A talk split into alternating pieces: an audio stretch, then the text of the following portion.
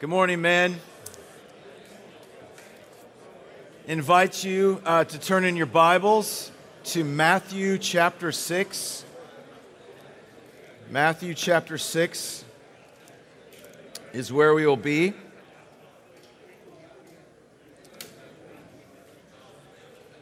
Some of you who read ahead um, noticed that we're going to be looking today, little, switching gears a little bit, looking at the Lord's Prayer, looking at Jesus teaching his disciples to pray. You know, when I, when I do weddings, um, it's always interesting to me when, when the, uh, the congregation that's there includes maybe some people from, you know, Presbyterian church, and then the other half of the room is from a different background and we say the Lord's Prayer if, the, if that's what the couple has wanted to have happen in the service. And even though it's listed, and I know it's coming, but I think a lot of people don't know it's coming, we get to that one part and half the group says debts and the other half says trespasses, right? And and it throws everybody it throws the, the debtor people are really thrown off. I think the trespass people are, are good because they've got to focus on saying that without it being a tongue twister right? Because you got trespass and our trespasses against us. Like it's a lot. You're focused. The debt people totally thrown off. They can't pray anymore because they hear this trespass blah, blah, blah, you know so i just want just for just for interest now where i am now currently uh, the church here at second pres and the church churches i've been in for the last well really since college have all been uh, debts. They say debts, right? But I grew up with trespasses. So I'm looking for, for uh, either what you are now or how you grew up, okay? So um, if you are a, a, a, guy that grew up with trespasses against us in the Lord's Prayer, raise your hand. Whoa, look at that. A lot of good Baptists here. If you grew up as uh, a, a guy with debts right from the beginning, all right, wow, you guys are outnumbered. That's interesting. Some of you who are trespasses guys are thinking that must prove that we're right about the trespasses thing right there. Um, this is such a familiar passage, and I was struck. I mean, I thought about this uh, weeks ago, but I certainly thought about it as I began to study for it uh, last week. Uh, how do we keep from checking out this morning? So familiar, these verses. How do we keep from it not just glazing over and like, yeah, I know the Lord's Prayer? And, and, and yet, the reality is, for what we're facing in our country, but in our city right now, this teaching that Christ does on prayer is so important for us and so relevant, like so in the now for us. And, I, and I, my prayer is that the Lord, the Holy Spirit, will sharpen our minds and our hearts so that we don't check out to a passage that, that is, for many of us, extremely familiar. Let's go ahead and read Matthew chapter 6. I'm going to begin reading at verse 5. And this is Jesus speaking. And when you pray, you must not like, be like the hypocrites, for they love to stand and pray in the synagogues and at the street corners, that they may be seen by others. Truly I say to you, you have received, they have received their reward. But when you pray, go into your room, shut the door, and pray to your Father who is in secret. And your Father who sees in secret will reward you. And when you pray, do not heap up empty phrases as the Gentiles do, for they think that they will be heard by their many words. Do not be like them, for your Father knows what you need before you ask Him. Pray then like this Our Father in heaven, hallowed be your name. Your kingdom come, your will be done, on earth as it is in heaven. Give us this day our daily bread, and forgive us our debts as we also have forgiven our debtors. And lead us not into temptation, but deliver us from evil. Before we dive into the three things I want us to see in this passage, there is some significant scripture context that I think is important for us to have here.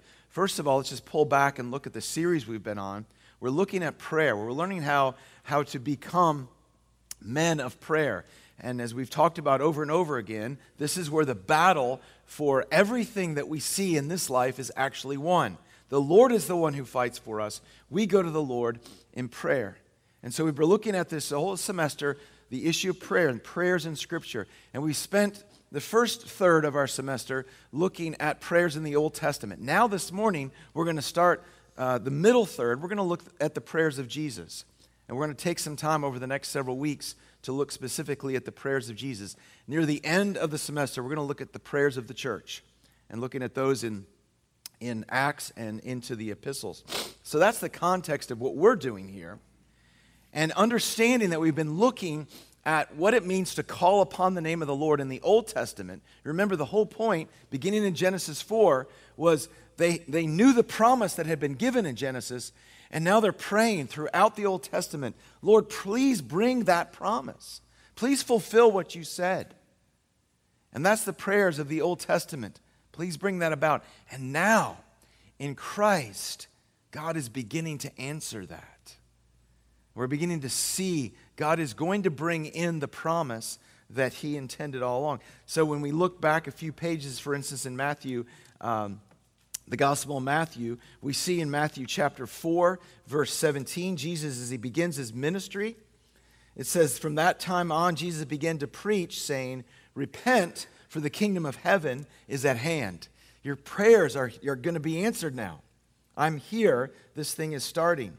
And then in verse 23 of chapter 4, it says about Jesus, and he went throughout all Galilee, teaching in their synagogues and proclaiming the gospel of the kingdom, proclaiming the gospel of the kingdom. He's saying, It's here now. The answer to your prayers is happening. It's, it's, it's not fulfilled until Christ's return, but it begins as Christ comes into the world for the very first time. And here in a particular passage, verses uh, chapter 6, we're in the middle of the Sermon on the Mount. So, chapter 5 begins the Sermon on the Mount. It goes to chapter 7. Jesus is speaking as he sits down on that hillside to this group of people, specifically speaking to his disciples. There's also in Luke chapter 11, there's also a, a moment where Jesus teaches his disciples to pray. And, and we see the Lord's Prayer there also. A lot of uh, debate about whether or not, you know, are these the same moments? Why is, why is there more included in Matthew than is included in Luke? I actually think, would agree with the scholars who would say that these are two different incidences. That Jesus was often teaching his disciples about prayer, and this is what he wanted them to get to understand. This form that he's going to show us is something he taught more than one time. And so what we see in Luke 11 is just another instant, in, another time in which Jesus taught his disciples, hey, when you pray, pray like this. And specifically in chapter 6, I want us to see the context of the verses here that, that they're all coming under verse 1 of chapter 6, where Jesus says, Beware of practicing your righteousness before other people in order to be seen by them. And then he goes on and he talks about your giving, you know, your, your tithing, you're giving your gifts to God. He talks about prayer and he talks about fasting. And he's saying throughout this whole part of this sermon, make sure that you're not practicing your righteousness for other, before other people in order to be seen by them, to be showy. And so that's why he says in verse 5, the beginning of what we're looking at today, don't be a hypocrite. Don't be praying so people go, wow, that guy, that guy is a, that guy's a man of prayer. Don't, don't, don't have your prayer life be something that you're using to try to prove to other guys that you follow Jesus. Make sure that when you pray, your prayers are about going to the Lord Himself. I remember years ago, I was over a decade ago, uh, when Sandy Willson was teaching about this on a Sunday morning, and he, he, he kind of struck some of us in the congregation a little hard on this, but I think he's right. He said, for example, some families I know have thought, hey, are we going to pray in the restaurant or are we not going to pray in the restaurant? And then the decision was to pray in the restaurant before you eat in order that other people might see. And he's like, you're off right there. You don't pray in a restaurant so other people will see. You pray in the restaurant because you're thankful that God is giving you this meal. You're going to Him, not to be seen. And I, Jesus also says not only not be a hypocrite, but don't, don't be praying with a bunch of empty words. Don't be wordy in your prayers. Don't just keep going on and on and on because you think if you go on and on and on, you're going to get my attention. You got my attention. Don't be going on and on and on in order to be seen by other, other people so people are like, wow, that guy, man, he's just got some great prayers. Don't be doing that. And also, it says don't be using empty words. We got to be careful with that. Sometimes I think, I've done it, we pray some prayers, especially before meal times, where we're praying some prayers, and I mean, we're just using words we learn. We don't even, it's, I can really see it when we hear, uh, you know, you hear the, the, the eight year old son praying, you know, something along, you know, would you please pray for the meal? And he, he asked the Lord to bless the food for the nourishment of our bodies. And you're like, that, he never says that anywhere else, right? Like he's just repeating words he's heard about from somebody else. He's not thinking, it's, the sad part is sometimes you can be 57 years old and be using those prayer words and not really be thinking. Jesus is saying, don't do that. Don't do that. This is, this is serious. This is a big deal. And so, in that context, we then get to verse 9, where Jesus says, Pray then like this. And it's important for us to realize that what Jesus is saying is that when we pray, this is the, this is the formula, this is the structure of our prayers. He's not saying, pray this. Some of you are like, wait, we do that every Sunday morning. Well, that's a reminder for us when we repeat the Lord's Prayer. It's a reminder for us that this is the structure of prayer that God taught us. And Jesus isn't saying, pray exactly this. He's saying, when you pray, pray like this. And so he gives us in these verses things that are very helpful for us to understand prayer. And the first is this there in your outline. This is Christ's gift. It's Christ's gift. Verse 9 says, or the second part, when he says, pray then like this, he says, Our Father in heaven. Two things there that are in that phrase. First of all, intimacy. Intimacy. Our Father. When you look throughout the prayers of the Old Testament, even in the Psalms, while God has mentioned his Father, you're not going to find God's people praying to him as Father. They prayed to him as Yahweh, uh, Jehovah. They prayed to him with those names of God that he had given them, and they didn't pray in the Old Testament Father. Jesus tells his disciples, he tells us, when you go to God, pray to him as your Father, as your Abba. And what's happening here is Christ is ushering in a new intimacy for us. And not only that, he says, Our Father. So this isn't just this just isn't God is the father of everyone in the, in the world. That's not what it's saying. It's saying through Christ, He's your father. Some of us in here have had pretty good fathers, though they were sinful. Some of us in here maybe didn't have a father, had a very absent father. Some of us in here maybe have had very evil fathers. The thing we need to remember when we see this in this passage is that God is a perfect father. Whatever you longed for in a father, God is that. Whatever intimacy, whatever compassion, whatever kindness, whatever protection, whatever care, whatever level of knowledge about you and what you, what you, who you were like and what, what you liked. God is everything like that and beyond that, that kind of intimacy. And He's your Father. He's not just generally everyone's, but His own children, His own sons. This is our Father in heaven. So you see there, there's an intimacy and there's also a sovereignty. This Father is in heaven. He is all powerful, He is all knowing. Now, why did I say Christ's gift? Why did I start and say, this is Christ's gift? Is this because this whole thing that we have in prayer, and ultimately this thing that we have that we get to call God Father, that He is our Father, has been secured for us through Christ's death and resurrection. We don't have that unless He does it. I want you to imagine for me going in, I, I think about this a lot.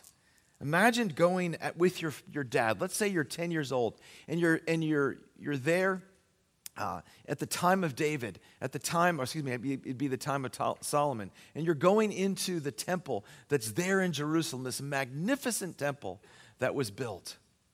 Absolutely magnificent temple that was built and you're going there with your dad, and you're going on the Day of Atonement. It's a special day. It's the high day of the, of, of, um, the Old Testament moment, understanding God's forgiveness and His graciousness. And you're getting to go to the temple on that day. And you're there in the outer courts. That's, that's pretty special that you get to be there in the outer courts. And you're seeing some of the priests.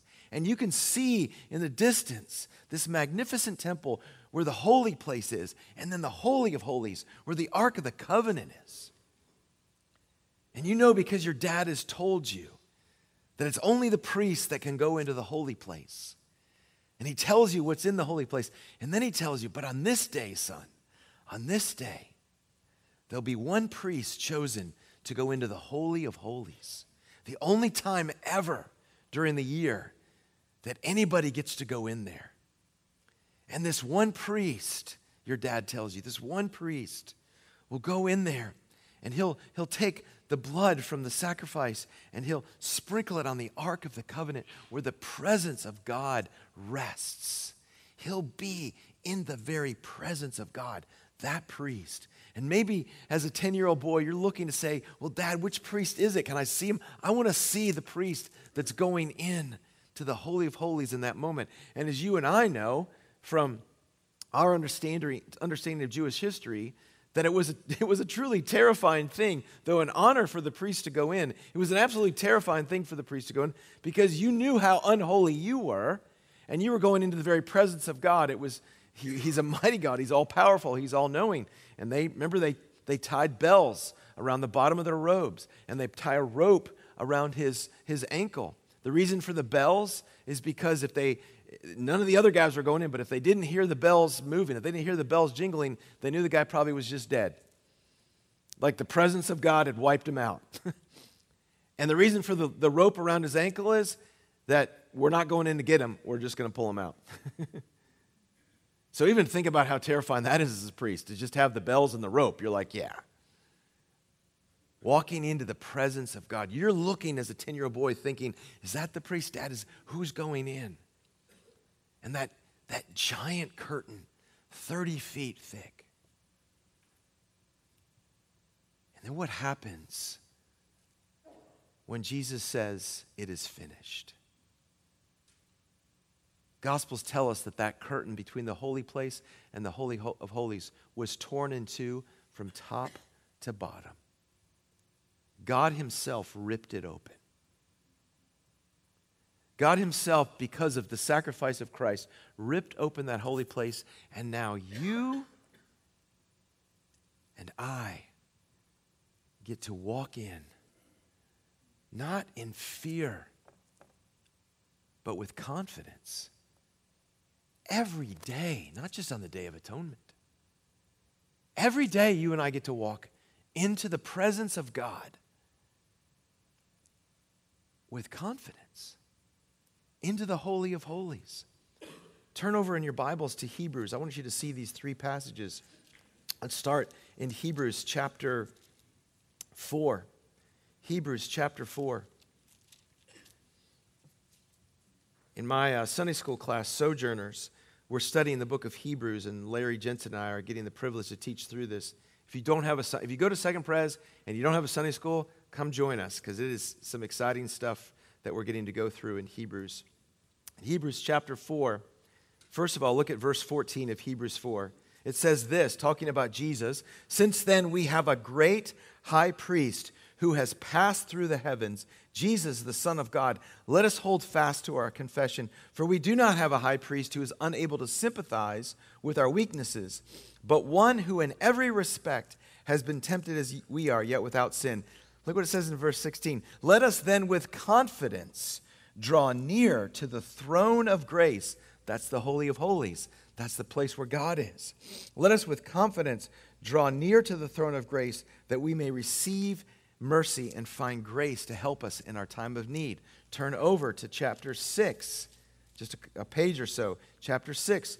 Look what it says in verse 19. Actually, I'm going to read the, the last part of verse 18 it says, We have strong encouragement to hold fast to the hope set before us. Verse 19 of chapter 6.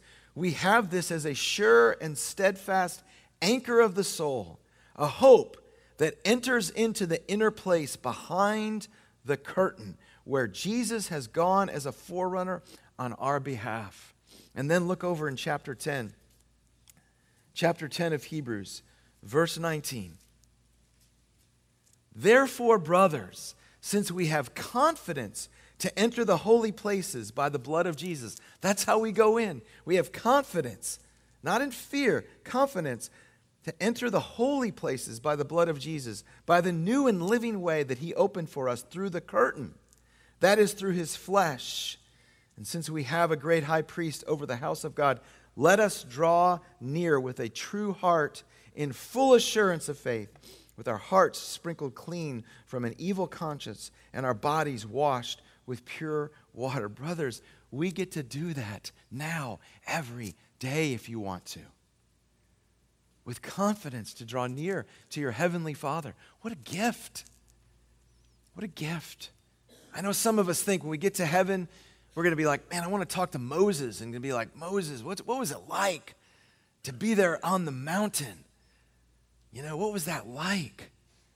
What was it like when you saw the, the, the, the cloud, the pillar of cloud or pillar of fire come rest on the tabernacle? What was it like? And, you know, Moses is going to say to you, what was it like to have the Spirit of God rest inside you? Tell me what it was like to enter into the Holy of Holies with confidence every day of your life. Moses is going to ask you that. What a gift we have, brothers. Let's not, let's not neglect this gift, but let's see it as it is. And, and as we think about that, let's move on into the rest of this prayer. So now we've been given this gift, our Father in heaven, Christ give. Next thing Christ wants us to, to pray is God's glory. God's glory. Notice this is where prayer must start. There's six petitions here. Six. Some of them, some people want to say, oh no, there's seven, because in verse 13 there's two.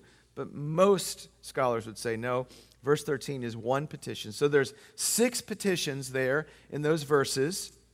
Hallowed be your name. One, your kingdom come. Two, your will be done. Three, give us our daily bread. Four, forgive us our debts. Five, lead us not into temptation. Six, six petitions. And what do we usually do when we go to prayer? We usually go to number four and number six. We usually skip the rest. We usually go straight to number four. Lord, I want to, can we talk about my physical needs? And can we talk about I need you to protect me from stuff, some stuff? Jesus says, no, no, when you pray, when you go into the Holy of Holies and you speak to your Father who's all powerful, this is the way you start. You start, you start with the, glo- with the glory of God. We see those three things there. First of all, his name, the glory of his name. You know from our study of the Old Testament, this is his character. This is talking about the holiness of God as his very being.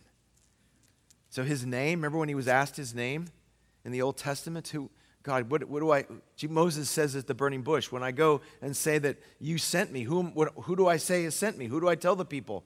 And God says, This is my name. I am who I am. I love that. I am who I am. God says that that is my name because that's his character. He is everything. He is perfectly holy, he is perfectly just, he's perfectly loving.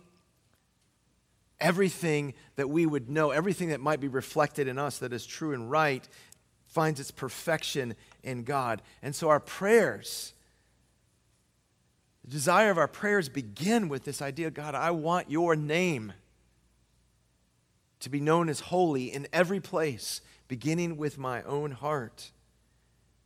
It's not that we're praying that God would be holy, He is. It's not that God's name would be hallowed. It is, in a sense, because He's God.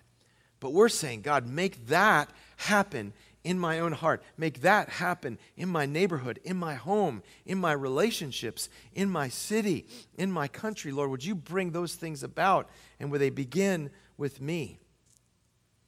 Brothers, this is everything. That the name of God would be glorified, that God would be seen as He is, is everything. In fact, that is the solution for Memphis, Tennessee. That God would be seen as He is that God would be seen in all his glory, that God would be known in all his compassion, that God would be known in all his forgiveness, that God would be known in all his salvation, that God would be known in all his justice, that God would be known in every way as all powerful, as all knowing, as coming again. That's the answer. That's the answer for Memphis, Tennessee. So we go to prayer.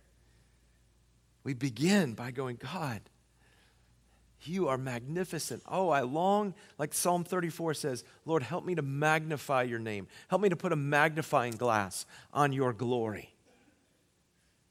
so that when people see me and interact with me, that, that, it, that, that you are magnified, that your glory, your name is hallowed. His name. Secondly, his kingdom. His kingdom. God, I want your kingdom to come. I want your kingdom to be here. I know it's I know it started because you say when Christ when you came, I know, Lord, you said the kingdom of heaven is at hand. And I know it's begun, but I know it's not here yet. I know there's yet a day for it to, to happen, but please, Father, I've seen different times where your kingdom has come down in power in this country and in other countries and other places in history. And it's almost like the taste that we've had of your kingdom has been like a banquet, even though we know it's not the full thing. Oh Lord, would you have your kingdom come in this place? And would you have it start in our own hearts and minds? See, that's where the kingdom of God is. See, the, the whole Sermon on the Mount, what Jesus is bringing about, he's, they, they, the Jewish people, what they wanted is they wanted a they wanted a Messiah who was going to come and handle all the political power. They wanted a Messiah who was going to come and make Israel great again. That's what they wanted. Jesus comes and says, No, I want to, I want to get in your hearts, I want to get in your minds. So in the Sermon on the Mount, he's, he's talking to them. He's saying, Hey, you've heard it said, don't do this stuff. Don't, you know, you've heard it said that, you know, you shouldn't commit adultery. Well, that's external. That's the, yeah, and that's good. Don't do that. He says, Jesus says, I tell you, if you've lusted after a woman in your heart, you've already committed adultery. And I'm sure that people are like, whoa, whoa, whoa, Jesus. See, Jesus was after hearts. He said, You've heard it said that, you know, you should an eye for an eye, that you should go ahead and, and get vengeance. I tell you, if you have hatred in your own heart, you've already committed murder. Whoa. See, the kingdom of God has come into our hearts and minds. That's what, that's what the king wants to bring. He wants it to start with us. So when we pray, Lord, your kingdom come, we've got to be honest. Lord, start with me. Start in my house. I know what we want to do. We want to say, start in the White House. that's what we want to say. Your kingdom come, start in the White House. Well, I do hope he gets to the White House. Start in my house. Your kingdom come in my house. Lord, where, where do we need to change? What do we need to do differently in my house? In order for your kingdom to be here. You know, revival, this, I'm, I'm so encouraged about what has been happening for the last few weeks at Asbury uh, and at Asbury University, Lee University, Samford University, um, a couple other places where um, it, it appears that revival is taking place. I know some people want to critique that, and here's my, here's, my, here's my critique. If we've got college students who want to spend time praying and confessing their sin and praising God, I'm good with that. I'm not going to spend time critiquing that. What a waste of time that is. Praise the Lord, the Spirit's been poured out like that. But as you look at the history, or and as you look at the history of revivals and great awakenings in the United States, you understand that the history, where it begins, it begins with the transformation of hearts, and it, it involves unbelievable amounts of repentance. All of revival begins with God's people being struck by the holiness of God and their need for a Savior. And it's, it, it begins with confession upon confession upon confession. Because the kingdom of God, when it comes, it comes into our hearts and minds. It starts there. I do pray. Let's pray. Let's pray that this revival that we've seen on these campuses turns into a great awakening. We've seen four great awakenings in the history of the United States. I know people want to argue uh, that the reason that we've enjoyed such um, uh, blessing in the United States for you know hundreds of years is because of um, you know our our form of government and all that. I, I I don't think that's true. Capitalism is no, is, is no more a biblical construct than socialism is. Um, that's not the issue. You know what I think the issue is? I think the issue is that God has had mercy on us and has provided for us many revivals and four great awakenings. I think that's why. I think that's been the greatest blessing. I think that's been what's held on to the morality at times in the United States. The difference between a revival and, a, and a, an awakening a revival is something that happens in certain communities, like Asbury community, that's a, that's a revival. When it starts to spread to entire parts of the United States or entire parts of a nation, that's when it's called an awakening.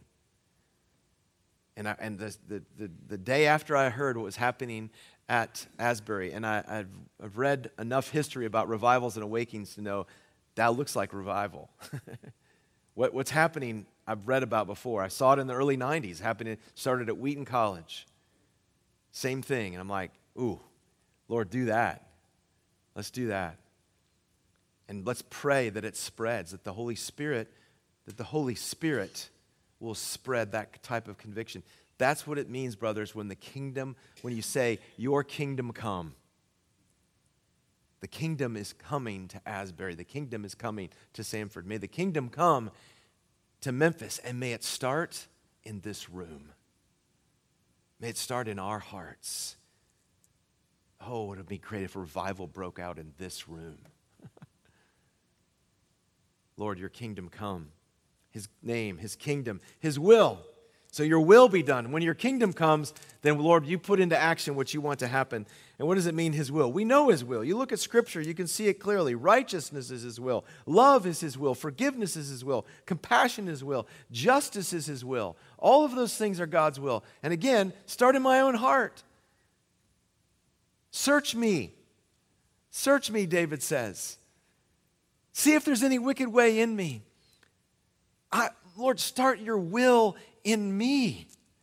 Your, your will be done in me. Your will be done in my family, in my home. Have that kingdom come, your will be done as on earth as it is in heaven. Oh, I love that phrase. And my prayer for my home, my neighborhood, this city is, oh Lord, in Memphis as it is in heaven. In fact, my, my daughter, who is a pretty decent graphic artist, um, gave me one of my favorite gifts she's ever given me this framed picture of the M Bridge that she, that she drew. And underneath it, it says, In Memphis as it is in heaven. It sits in my office. I pray that every day. in Memphis as it is in heaven. Lord, this is my city. I'm here. I'm here to stay. Unless you take me somewhere else, this is my place. I want to see that happen. Your glory in this place. You guys understand, we're going to get to this, this our good part. We're going to get to the four and six petition that, that we all want, that we all lean to. But you do understand, and I need to understand and be reminded over and over again, that starting with God's glory will inform the rest of my prayers. I will pray differently, position, uh, petition number four and petition number six. I will pray it differently if my mind and heart is framed by the first three petitions. Prayers are different for what we need when God's glory is our primary objective. Things change. I think that's why Jesus was giving us this form of prayer. That we would understand clearly that that's the goal. that's, that's what we're pursuing. And so God says, Pray this. Jesus says, Pray this. And when you get done praying that, then go to yourself. So we move on finally to our good. Christ's gift, God's glory, our good. First of all, petition our need. Give us this day our daily bread. I do love it. Again, it speaks to the, the fatherhood of God, the intimacy God. He knows us. He knows us. And He knows that we're, we're like, Lord, I'm, I'm struggling. I need some stuff. Help me. And God says, You can pray that. You can pray that.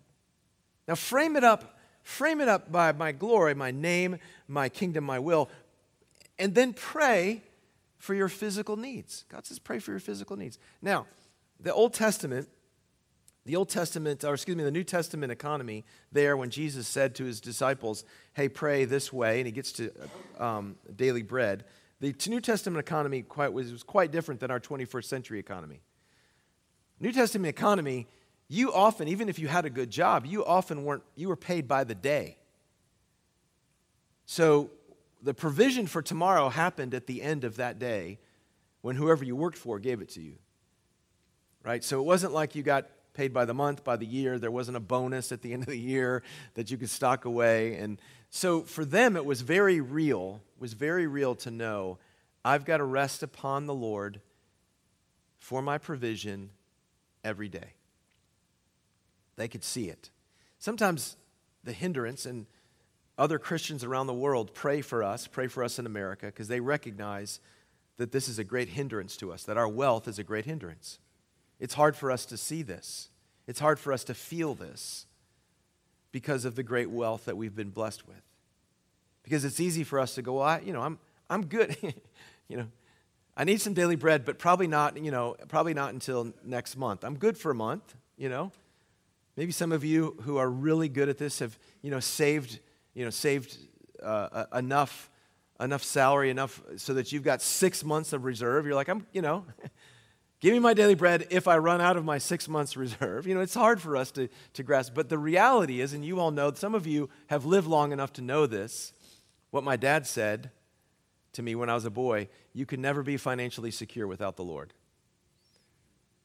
Some of you watched what was your great retirement plan sucked up in one year in 2008. You watched it. You're like, whoa, didn't have any control over that. Some of you have experienced being, you know, having a job, a great job, and then out of nowhere you were laid off, let go. And in those moments you realize, you know what? Hey, Lord, give us this day our daily bread. Because that is the truth. Even if, even, if, even if you're blessed right now to have tens of thousands in the bank, the reality is that we need the Lord to provide for us every day. And he says, Come to me. Go ahead and bring me your needs. And then our sin. He says in verse 12, Forgive us our debts as we also have forgiven our debtors. That specifically has to do not with financial debts, but with our own debt before the Lord, with our sin. We need a Savior. And so it is important for confession. It's a, the time of confession in our prayers is essential.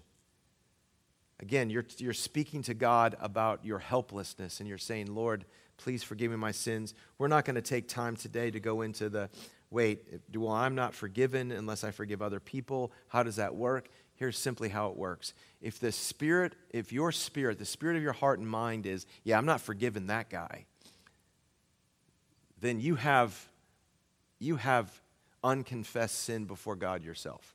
In other words, your first confession needs to be, Lord, please forgive me for not forgiving that guy.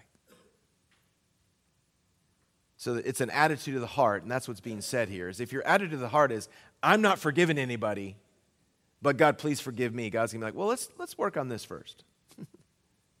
i forgive you. You're, you're forgiven, but you understand you're only forgiven as you confess that to me. Like we're not gonna, you're not gonna hold me hostage while you hold them hostage to what's going on. Lord, there's, there's an attitude of the heart here for us to be broken before Him. And for us, as we see in other places of Scripture, to recognize we need to have a mindset of forgiveness like Christ has had towards us. We need to think about that. We need to have compassion towards others as people have had towards us. I heard uh, George Robertson this past week when he was given a devotion on Monday. We were talking about some of the issues of uh, Memphis right now and the, the, what's been what's felt like a cloud of evil settling ac- across the city um, for the last six months and the, the, many conversations I've had with some of you in this room. I've even been with men twice in the last few weeks uh, who at lunch broke down in tears because they love the city, but they're just like, what, what's going on?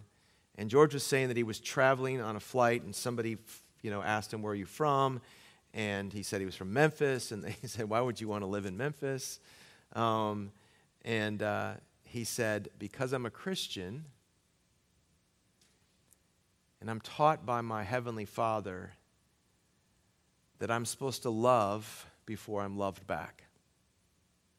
And so we don't choose our places of living, even by where we're going to be loved back. We choose our places of living by where we can love. Who needs love? Who needs to be cared for? That's where Christians go. As I've told some of my friends, I think if the Apostle Paul was alive today and he was hanging out with his buddies in, I don't know, Greenville, South Carolina, that's where I used to live, and he read the news or heard the news or was watching the news, I think the Apostle Paul would turn to his buddies and say, Hey, let's go to Memphis. Look, let's go, let's move. His buddies have been like, What? He's like, No, man, can, look, that's the place to go. They need, they need the glory of God there. Let's go. Let's go to Memphis. So even as we think about the, the sin in our own hearts and the Savior that we need, we look around the city and, and we, we pray that the compassion that God gave to us, the, the way He broke through our hard hearts, oh Lord, have mercy on even our enemies and break through their hearts too, please. Do to them, God, what you have done for me in this. And finally, our weaknesses. Our weaknesses. Lead us not into temptation, but deliver us from evil. Think about this for a second. God doesn't God can't lead us into temptation. Why would Jesus say to hey, say to your father, don't lead us into temptation?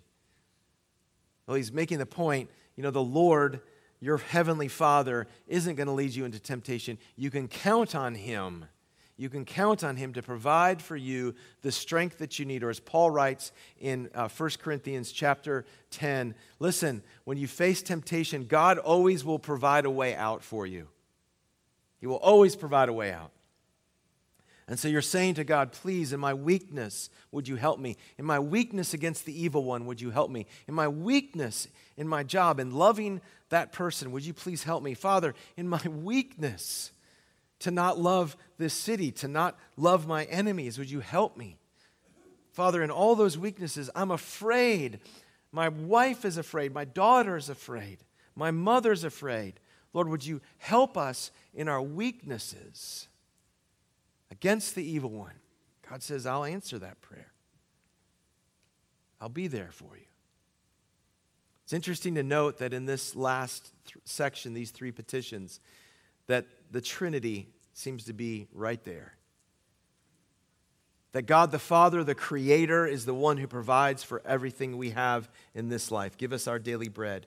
That Jesus the Son is our Savior. Lord, forgive us our sins, forgive us our debts and that the Holy Spirit is our sanctifying work in our, in our hearts.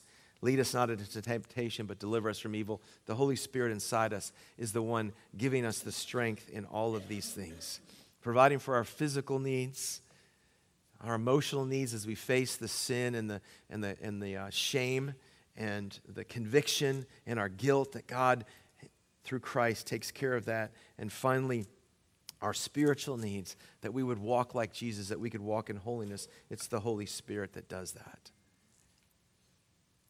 What a beautiful thing the Lord has given us. What a gift. What a gift. And to even see in this passage that our greatest good, that your good and my good, that the greatest thing that could possibly happen to me and the Erickson household and to Lynn and to my kids, and the greatest thing that could happen to you, the greatest good will be God's glory. They go together. They go together. The greatest thing that could happen for Todd and Lynn is that He would let us magnify His name. And we get to do that, brothers. We get to do that. And you, every day, and me, every day, we get to walk into the Holy of Holies because Christ has secured this gift for us. Oh, our city needs prayer. And our homes need prayer, and our marriages need prayer, and our children need prayer, and our grandchildren need prayer, and our moms and dads need prayer. And we get to do it, and we have it. Let's not neglect it. Would you pray with me? Heavenly Father, thank you for the beauty and the truth of your word. I ask that you would seal these things to our hearts. Thank you, Lord. Thank you, Lord Jesus for opening the way for us into the Holy of Holies, that we get to enter into that place and call God Father, Abba. Lord, may we be in conversation with our Abba all day long today, in the car,